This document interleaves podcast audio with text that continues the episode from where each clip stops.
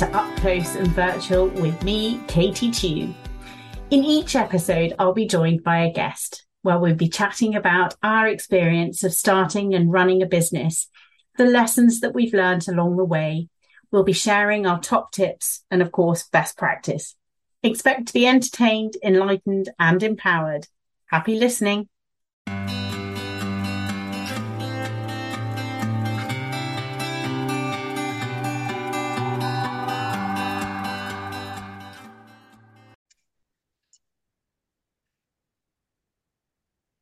I am delighted to be welcoming my second guest of 2024 to the show today, the very lovely Robyn Greaves.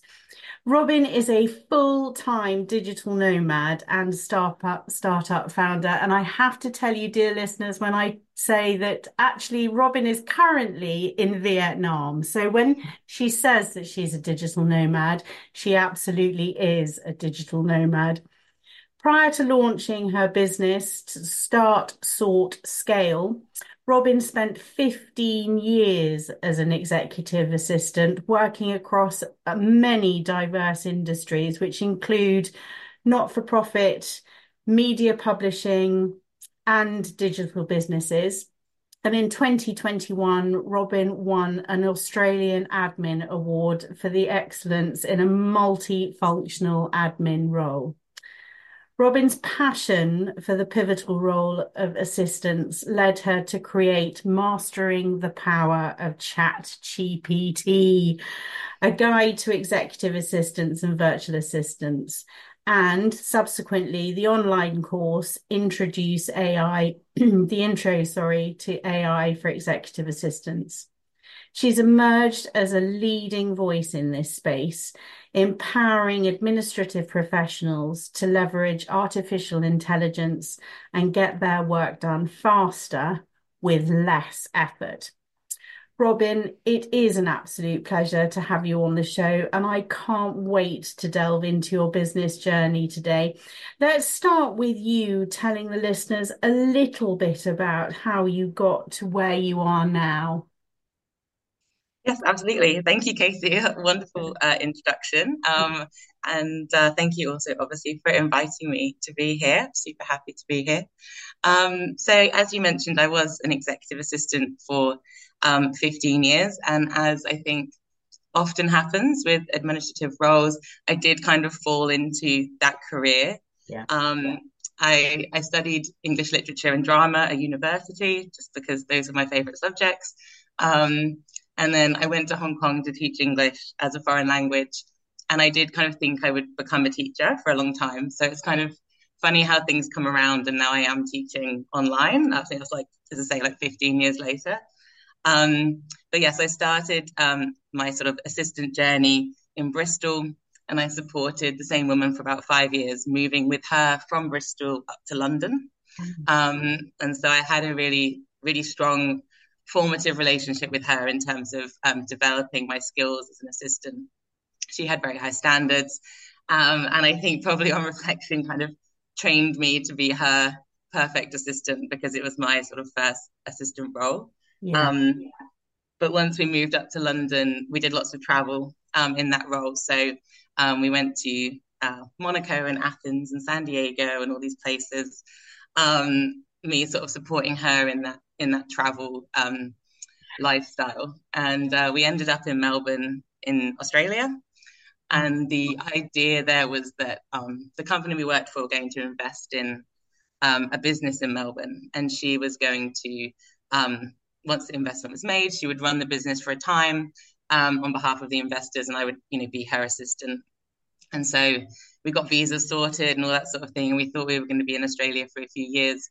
But um, as often happens with kind of mergers and acquisitions, that it all kind of fell through in the in the due diligence phase. Oh. And she ended, um, yeah, you can imagine, like most of the time they fall through, right? so, um, but we were there, we were in Australia, and um, I had this visa. It was a, a four-year visa. So they're quite hard to get. They were hard at the time. Yeah, they're harder now, as you can imagine. Yeah. Um, and so I decided to stay in Australia. So she went home. So I stopped I stopped working for her. I told her, you know, it was all very amicable. I told her like I, I want to stay in Australia. I have this visa. Um, and I knew that you know, I didn't know much, but I did know that this visa was valuable, that I had something that most of the people I was meeting in Australia, they didn't have this this four-year visa.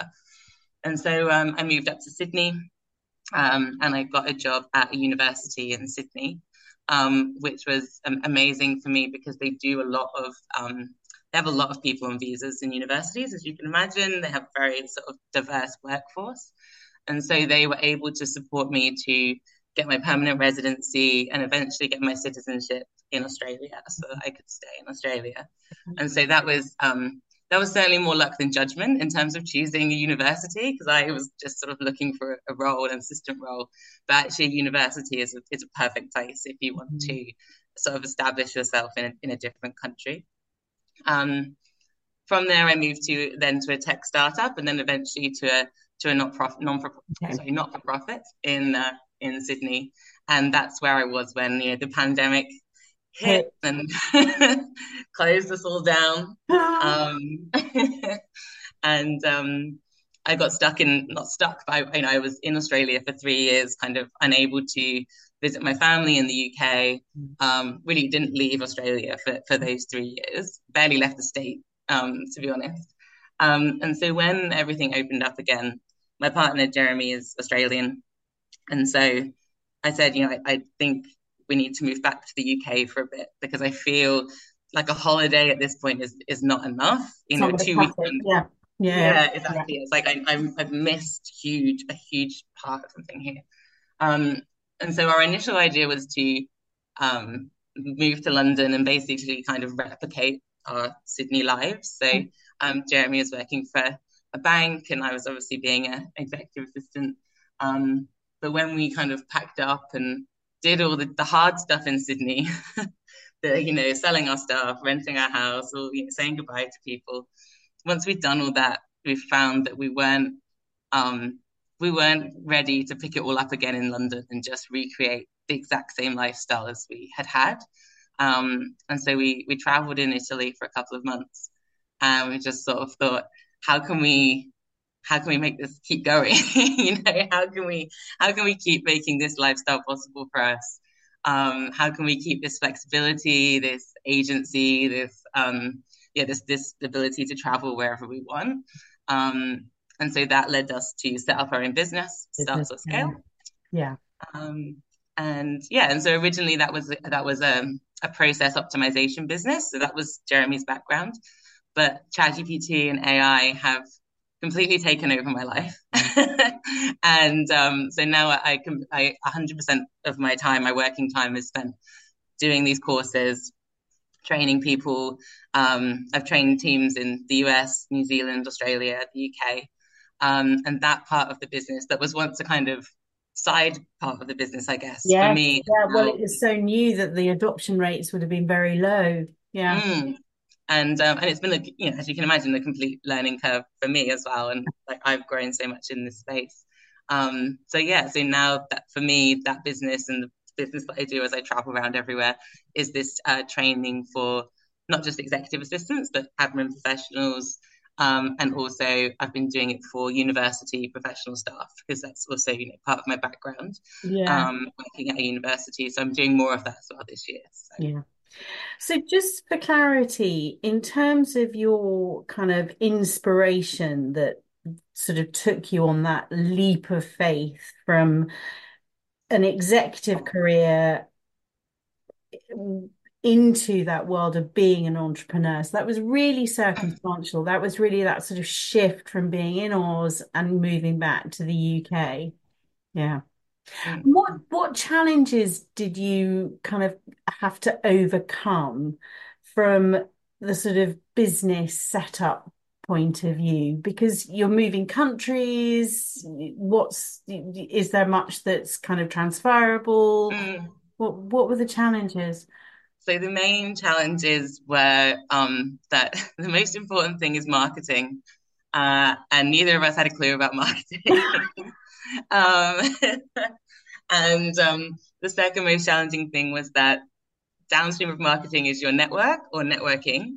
Um, and because we had moved from Australia, where we did have you know deep networks in Australia, uh, we moved to the UK or to kind of Europe. We were in first of all, and we didn't have really any network networks no. either. So those were two huge challenges, and we didn't even realize we had those challenges until we got started, because when we were still thinking in our sort of employee headspace, you know, you don't have to worry about those things. Um, you don't worry about where the work comes from. The work just it just keeps coming. Yeah. you don't have yeah, to the worry. intro doesn't. Yeah, the intro doesn't disperse on its own. Yes, exactly. um, so yeah, so those were the two, as I say, um, are, are real challenges and the biggest, the biggest learning curve by a mile. Those two things um, for sure. What, what, were the sort of key things that you did to address those challenges? What What were the sort of um, plans that you kind of rolled out to kind of overcome those? Mm. So the first thing and the thing that sort of started us on the right path of making the business a success was to and it sounds simple but it's actually it, it's hard when you get started is to go and talk to people about what you're doing yeah um and that well, that was something because we were new to business that was something that we we put off because we weren't we weren't confident in the beginning yeah we didn't really feel like business owners. Um, you know, we had some business cards printed and we didn't give them to anyone, you know. um, and to get over that, I guess, you know, what we call like, you know, that imposter syndrome or whatever you want to call it. Yeah. It, the key, the key for that was to go and talk to people and tell them what we were doing, and especially talking to other business owners. So we joined um, a networking group at the time, even though we were traveling around, we were based kind of around London because we thought that was important to yeah. our business at the time. Yeah. Um, and we joined a London Business Network, which is a, a network for small business owners. Um, and that made a huge difference because we were suddenly in, in a room with people who were on the same journey as us, but further ahead. And so they had so much advice and support, um, but also just understood like they, they made us see that what we were going through wasn't unusual or it wasn't you know down to us not being good enough to do this it was just we were right at the very start of the journey um, and that is definitely something that we've we've kept on fostering because that like small business owners are honestly the most supportive group of people on the planet i think yeah i think that's so true um, and then the other thing was to really practice putting ourselves out there online as well. And so that was something that just took a lot of practice. So um, especially LinkedIn has been like really pivotal pivotal for me in the AI training space. Um, so just getting comfortable with putting out content on LinkedIn, having opinions about things, um, sharing information, and sharing it in that way that it is different from when you're when I was employed by a company. When I, you know, every now and then I would share that I've got a new job or that maybe we're doing like a fundraiser or something, kind of very kind of um, professional, kind of stilted kind of update posts, and to move from that to sort of creating original content and, and having an opinion about things and sharing things that I was learning.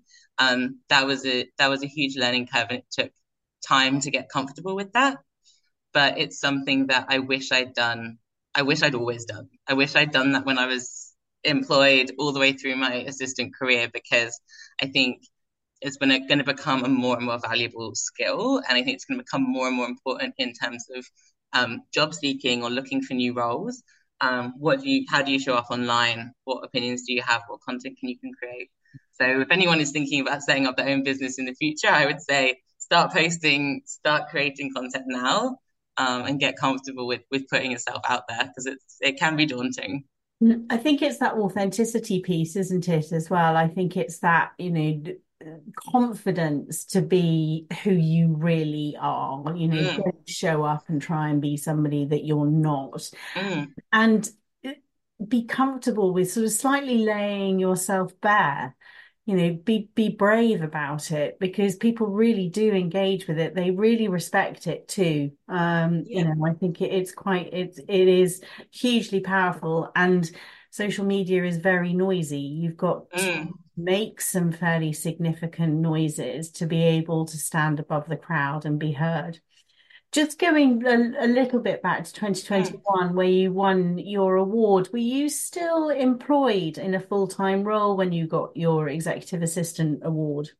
Yes, yes. So I was uh, working at Canteen, which is um, a not-for-profit that supports young people with cancer in Australia. Yeah. Um, and so it was a award for a multifunction role because I was EA to the CEO and also the office manager Yeah. at that time. So and, and the office manager was actually a huge, it wasn't sort of a, a small add-on. It was it was at least 50%, if not more, of my role at Yeah. Canteen because we had a you know big office where we offered services to young people um, and a lot of stuff going on. And particularly during the pandemic, um, there was a huge amount of leadership required um, to manage that office. Um, and so, yeah, for me, like with the award, I actually nominated myself for the award. Wow. so this is this is something that I is I think is actually quite unusual. I know other people do do it, but I think percentages wise, it, it's quite an unusual thing to do. Very low Um, percentage. Yeah. but I highly, highly, highly, highly uh, encourage other admin professionals to do so. Um, I had like the support of my executive, so I, you know, I told him that I was going to do this. But for me, it, it, was all part of my journey, and like this was a huge learning curve for me uh, at Canteen in this role. Was that I, I had spent a lot of my career waiting to be noticed. So I sort of I knew I had lots of skills and I knew that I had a lot of, you know, enthusiasm and I wanted to do things and get involved. But as an assistant, because I was you know, always doing one-on-one support, so I was always kind of in the background making this other person look good, and that, that's the role. Um, I just I felt that like at some point someone would see like how good I was, and then they would give me more opportunities, or then they would give me more responsibility or more leadership, whatever. Um, and so while I was at Canteen, kind of went on this journey, and, and the award was part of this to be that to to understand that that wasn't going to work, and that I had to put myself out there. I had to I had to tell people what I wanted to do, what I wanted to be involved in, and I was lucky that the CEO of Canteen is incredibly supportive of me. So his attitude is really kind of you can do whatever you want, but you it's like kind of choose your own adventure sort of style, like those books. But you have to be in control. Yeah, um, because you know from his perspective, and I think this happens a lot with assistants. From his perspective, I was doing a great job in in my you know the job I had on paper. So the the managing the calendars, the the email management, the event organizing, all that was going well. So he's like he's kind of like great, done. Like, but but I wanted more, and he his attitude was like you can have more, but but you have to tell me what that is, or you have to, yeah. you know. And so, um, yeah. So the the award was kind of a, a part of that journey where I realized that I couldn't wait for someone to nominate me, me for an award. Um, and so yeah, I would highly recommend other people do that because even if you don't win, it doesn't it doesn't matter. It's no, it's part of the. There's a lot of uh, first and foremost, I think a lot of EAs do feel like that. You know, we we do a job on a day to day basis, and you know everything sort of ticks along, and and but people that we work with genuinely and and it's not a criticism at all because it's just a nature of the situation but they think that just because we're doing a great job and everything's ticking along and there's that lovely sort of even flat calm water mm. you sort of do get overlooked from that point of view and i i hear it a lot when i interview people who are starting out they're literally starting their business the motivation is i wanted something for me you know mm. i i wanted to um, kind of step out of just being the EA or the PA or whatever, you know, and it's it's it's sort of that elevation thing. And but you're right, submitting yourself as an up for an award is a daunting task, but the what you get from it is even if as you say you don't win or you don't get on that kind of short list or whatever is is you learn an awful lot about how much you've done and how good mm. you are. So there's a kind of real pat on the back self-confidence boost that comes from doing it. Yeah um, and, and and it's helpful for you know this is kind of even for job applications and things like that, right? Because when you're when you're applying for jobs, you want to be quantifying your impact. You want to be saying not just what you do, but like how you do it, how you create a difference. And so it forces you to reflect in that way. Um, and then, you know, if you do get shortlisted, I can tell you from experience, uh, it thrusts you into the spotlight in a very cringeworthy way, but it's very healthy. so I remember like when, when I was shortlisted, like, like even when I won, I just, I went into work one day and the, um, the admin awards had posted on LinkedIn that I was a short in on the short list and they tagged me, but they'd also tagged like the whole senior leadership team at Canteen. And I hadn't told all of them. I just told my CEO. He didn't know I was shortlisted. And I honestly like I want I, I wanted to crawl under my desk and hide like it was I can still feel it now. I can still feel how embarrassing I found it. Yeah, it was and obviously everyone's coming because it's a super supportive workplace. So everyone's coming over, everyone's like asking and it's like it was um it felt terrible at the time but but overall yeah it's healthy and that's the that's the growth that uncomfortable feeling is the growth um and so it's you know it's worth pursuing I want to draw you back now to much more along sort of today and what you're doing now, and particularly this sort of AI stuff and chat GPT. When did you first kind of come across AI in the workplace? When when mm. when was that? When did that happen? So for me, really, um, ChatGPT was that that sort of gateway into the world of AI. Yeah. Um, so even though we've all been using, you know, AI technology for years and things like Amazon and, and Netflix and stuff, it wasn't something that I um, had had, you know, much involvement with beyond your normal kind of computer products, apps, and things. But um, Jeremy, my business partner, showed me ChatGPT back in so it would be January January last year, yeah, January 2023. Mm. So it's been out a couple of months, but it wasn't it wasn't front page news yet. It was no, it, I think no. it was released the November before. So um so he showed me this um and it was actually just as we sort of got settled in the UK and London when we were starting to think about our business. And as soon as I saw it, just like the first thing I said was just like every executive assistant needs to know about this. Like this, it just blew my mind the number of use cases and the ways that this could help. I could just see, you know, so I was still very connected to my my previous role. I'd only been gone from that role like three months, so I was still very very connected to that executive assistant kind of way of thinking, and I was like, yeah, I don't know, it kind of hit me like a lightning bolt. Like I was like, how can I?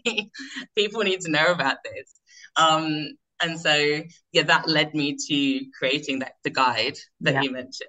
And so um, again, at the time, um, it was really a side project within the business we were we were creating. So yes, you know, at that stage it was very much more about the process driven stuff, wasn't it, rather than specifically yeah. the AI d- delivering. Yeah, no, yeah, right. exactly. Um, but but anyway, one of the joys of running your own business is you can do whatever you want. And so if you want to do a side project about ChatGPT for executive assistants, you can do that.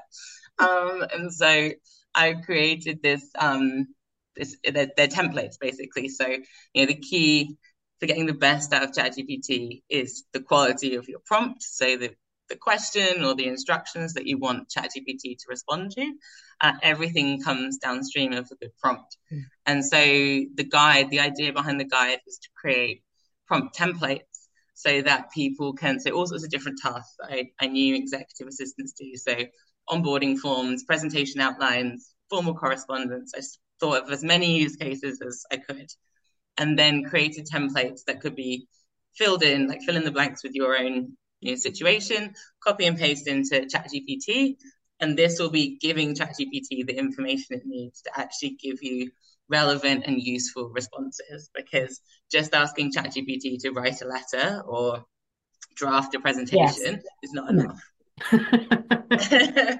um, and so that as I say, that was just, just like that, was, was, a standalone project. Yeah. Um, and did you publish it? Have you just published that as a downloadable um, set of guides, or have you done it as yeah. a book? Yeah, yeah. So it's just linked on our website, and so mm. um, we have it for sale. And then you get a Word document. So it's like a, a, the Word document you can download, so it's your own resource. Yeah. Um, so you can yeah. edit it, you can do whatever you want with it. And then I also made a, a YouTube uh, video just to go through the basics of, yeah, of how, and, and, it includes like frequently asked questions and, and all that sort of stuff. So for anyone who is still completely new or terrified. it's a great place to start. Yeah, exactly. it really is a great start.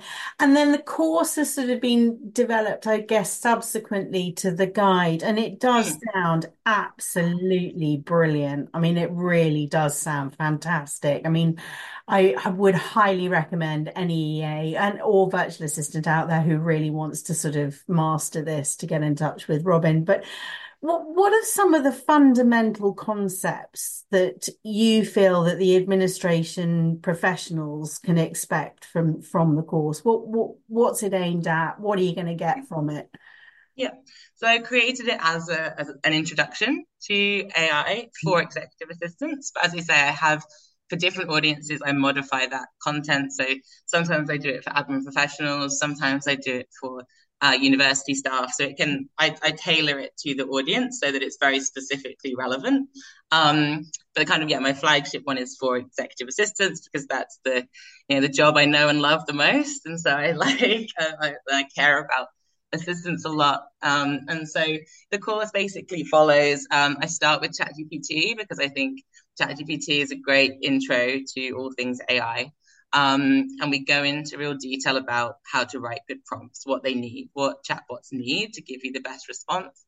And I also showcase some other AI chatbots and the paid version of ChatGPT, so people can start to see really like what's possible um, with these tools um, because they are developing at such a rapid rate, and the things they can actually do now is incredible. It's changed so much even since I, um, you know, started on this journey. And um, so then I'll move, once we've done kind of the AI chatbot space, I'll move to other AI tools um, for common tasks. So things like minute taking, scheduling meetings, um, creating presentations, um, documenting processes. Um, and I'll demo, take people through kind of step by step these, my sort of products that I recommend or things that I think would be useful for assistants. Um, and then we go into sort of no code automation. So technically automation is different from AI, but I see them together and I see them holding hands to make our work lives easier. Yeah, definitely. I mean, I think that whole automation environment is fascinating. Um, we're actually, I'm, I'm working with a client at the moment who we're doing a sort of Power BI automation mm. for some sales and marketing dashboard in and we're kind of integrating across all the different sales and marketing platforms that we're using mm. um, and i've i'm really enjoying getting to grips with all of that it's just brilliant and the power that you can kind of derive from it in terms mm. of that sort of data driven decision making is mm-hmm. just immense absolutely yeah. fabulous i'm loving it yeah, absolutely. And I think, you know, in terms of the automation, you know, often people on the course are Microsoft users. And so they usually have access already just to Microsoft Power Automate. But I find that a lot of people have never heard of it um, and have never used it. And actually, there's so many simple automations you can do. Things like um, every time someone emails you with an invoice, that invoice gets automatically saved to your OneDrive in a folder called invoices to pay or whatever you need. Um, and that's literally a few clicks to set something like that up. Um, and so um, the automation is a big part of the course. And then the last thing, which I think is a really important piece and something that I've developed more in the last few iterations, is actually how to actually implement these tools in the workplace.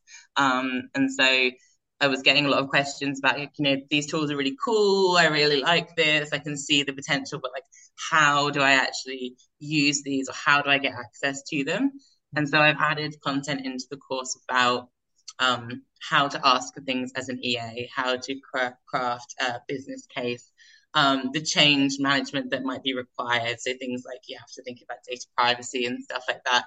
And then you, I use one of the projects I actually completed in my old role at Canteen, I revisit that project and I demonstrate how I would now use AI if I did that project again. Um, that's, so that's a great way of demonstrating it. That's brilliant. That makes it gives it a real real time sort of situation. I love that. Yeah, that's it, and that's that authenticity because I, I, you know, just literally it's nothing more than exactly what I would do, and I wish I did have the, these tools to be honest. When when it comes to AI, what are the sort of things that you consistently see that people are doing that not isn't isn't wrong, but you kind of consistently see and think, oh no, don't do that. You know, what are those sort of uh, things that need correcting, do you think? I think that like what the kind of mindset shift that I think is most important is I see a lot of people asking like, how can AI help me? Like, how can AI help me in my job, in my role as an assistant? Um, and my advice for that is to like flip that round and say, what problem are you trying to solve?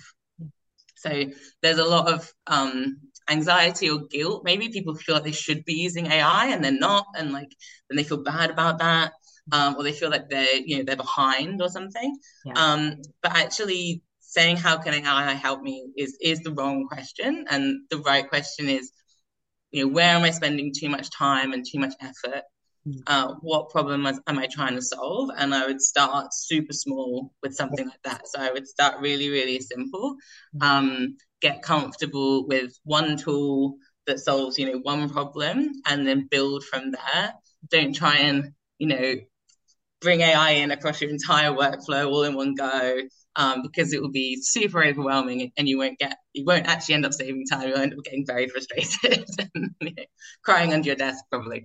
Well, yeah, I think it is it's that you know just just know how you learn. And most of us actually just learn in small increments. So if you hmm. start small with you know the the sort of drudgy tasks that you know actually just are really boring mm. start using those to kind of build your knowledge or expertise and your skills mm. then move to the next stage. But don't overwhelm yourself. Don't don't go in with the sort of you know how do i automate x y and z?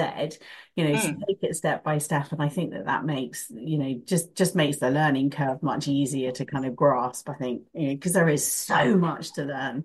There oh is- yeah. I mean i find it overwhelming. I'm i'm reading and learning about ai every day. And i'm sometimes like wow this is super overwhelming. So you know, don't feel like you have to kind of learn AI or or solve AI. It, it's just about making your work easier. What's what's the sort of from your personal point of view? What um outside of kind of developing a business on AI, but what's the one thing it's done for you that you will always be grateful to for it? Um, for me, like the two things that I use it for the most are the um, like meeting transcriptions. So yes. anytime I have a meeting with a client or a catch up meeting or anything, I personally use a tool called Fireflies, mm-hmm. um, which is my preferred uh, AI note taker.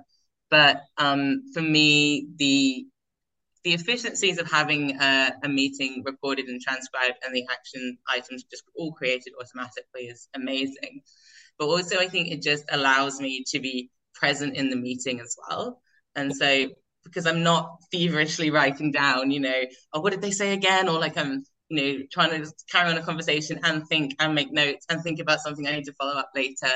And so that kind of freedom to use a tool in that way. And I think for assistants, it's also such a good opportunity if you can use those sort of note taking software because, you know, oftentimes assistants say that we want to seat at the table, we want to be able to speak up in meetings, or we want to have like a voice heard and like it's hard to do that if you're taking minutes especially if you're taking you know official kind of yeah that's mm. right yeah no that's right um and so yeah i i love I, honestly fireflies should actually pay me money because the number of people i turned on to fireflies I wish I got commission for that one.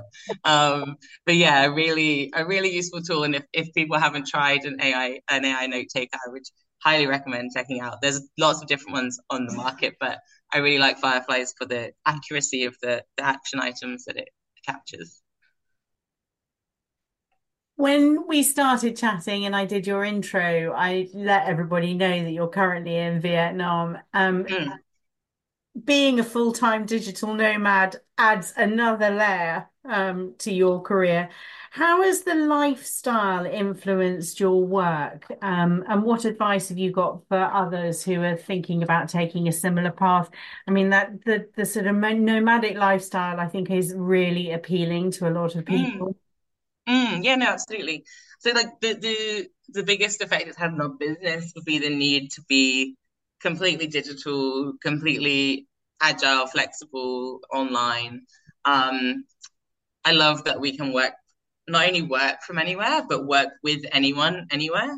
And so, because I'm able to be flexible with time zones, um, yeah, the reason I'm in Vietnam now is because I'm going to run training for an audience in Australia, and so I can match up those time zones that wouldn't be, um, it wouldn't be so so nice for me if I was in the UK. Um, but I'm able to do training for different administrative professionals around the world because I have this flexibility with location, and I feel like that global mindset where we really can work with anyone.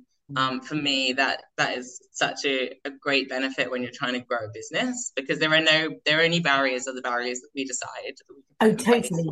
Yeah we we um, have our own blocks in place. Nobody else does. Yeah. Yeah that's right. Exactly. And so you know if i wanted to work with people in the us i can go to the us or i can move somewhere where the time zones are right so i don't have to do anything in the middle of the night or you know, 2 a.m in the morning. Oh. um, and then for, for other people kind of considering that lifestyle like i would say i mean check that that appeals to you what i've just said. So constantly changing constantly um so working from a different place like there are lots of kind of micro decisions that we have to make all the time. So things like where do we get our shopping from? Where are we going to stay? When when when we're going to when we fly in are we going to stay here? Are we going to move to this? Should we go to this suburbs there's lots of decision fatigue can be a real thing of a digital nomad because your kind of lifestyle and routine is ch- constantly changing all the time. And so when you're also making a lot of decisions for your business, you have to give yourself space and kind of grace to be able to um, to deal with those. Yeah. Um, and I would also say that importantly, it's not all glamorous, and, exactly. it's not it's not it's not all you know uh, using your laptop on the beach with a cocktail um, I am currently in Vietnam, but I honestly have barely left our Airbnb so far because I'm delivering this training tomorrow. And so it isn't like being on holiday all the time. Um, but if, if, if it sounds appealing, like please, like I would absolutely love to talk to anyone who's thinking about doing this lifestyle because I feel like we totally learn on the go. We sort of just made it work for us, but we learned a lot of mistakes and a lot, a lot of things the hard way. So if anyone who's listening wants to talk about it and wants my advice, I would absolutely 100% be be happy to talk to anyone. Oh, bless. Well, I wait for it. You'll get loads of conversations about it. Um, it really is very appealing. But you're quite right to highlight, you know, there are some massive upsides to it. You know, the experience, that, you know, just general wild knowledge, cultural development, all those sort of things are incredible. Um, but you know, there is a big difference to going on your annual summer holidays in glorious wall-to-wall sunshine with a swimming pool and a cocktail and all your meals being cooked for you through the hotel to actually working in you know very hot temperatures um, mm. we lived in portugal for two years um, and I worked while we were out there and loved. I mean, I don't get me wrong, I loved it, but it was very different. And mm. everybody wanted to come and visit, which was great.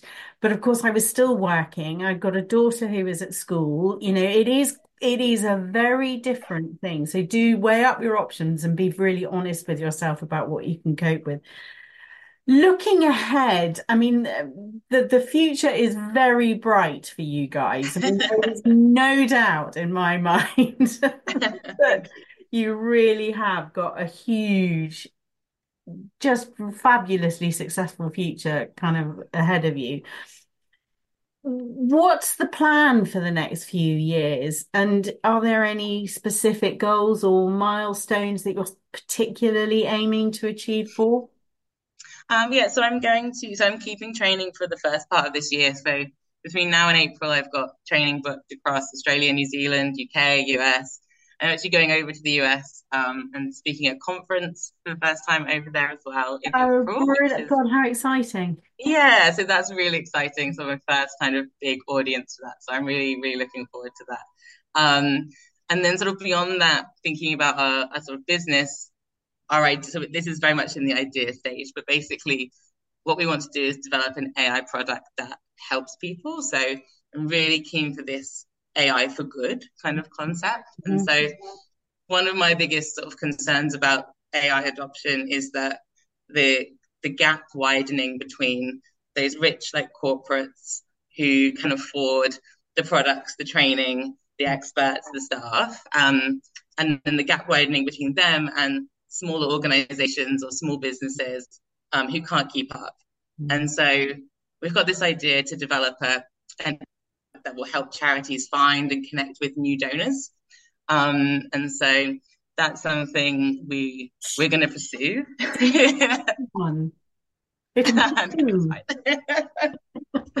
Honestly, it's a lot of work. Trust me. Um, yeah. But yeah, so but what we see, what I see, the problem I see is that the demand for charities is increasing, and the number of people giving is dropping. And so looking at like how can AI solve that problem? Um, and so that's what we want to do in the future. That's where that's what we're thinking about. Robyn, that's just that sounds really exciting. That sounds really, really exciting. And and and actually not only exciting, it sounds very, very, very desperately in need too, because you're quite right. There will be an awful lot of people who are going to be horribly left behind. um, you know, where the money is available for the investment, you know, mm. people are going to spend a lot of money on AI and it's going to make a massive difference. And then you know for those poor businesses uh, and or non-for-profits who are kind of left behind will really struggle. So i think you've identified a very very deserving and demand well will need a lot of demand market.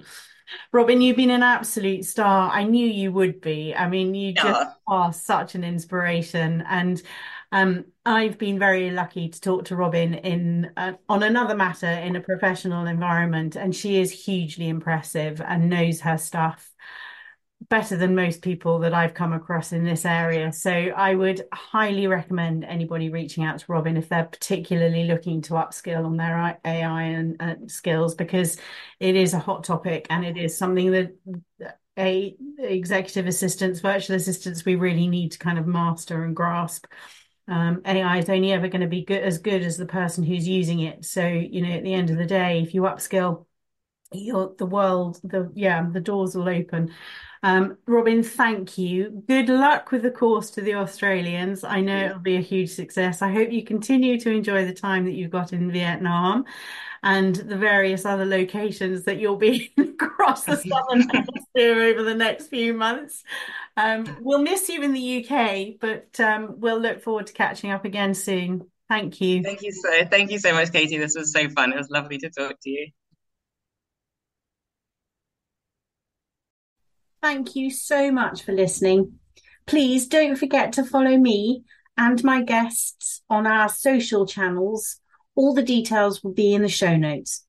And please get in touch if you have any questions or topics that you might like to have covered in the next episodes, or even if you would like to be a guest yourself.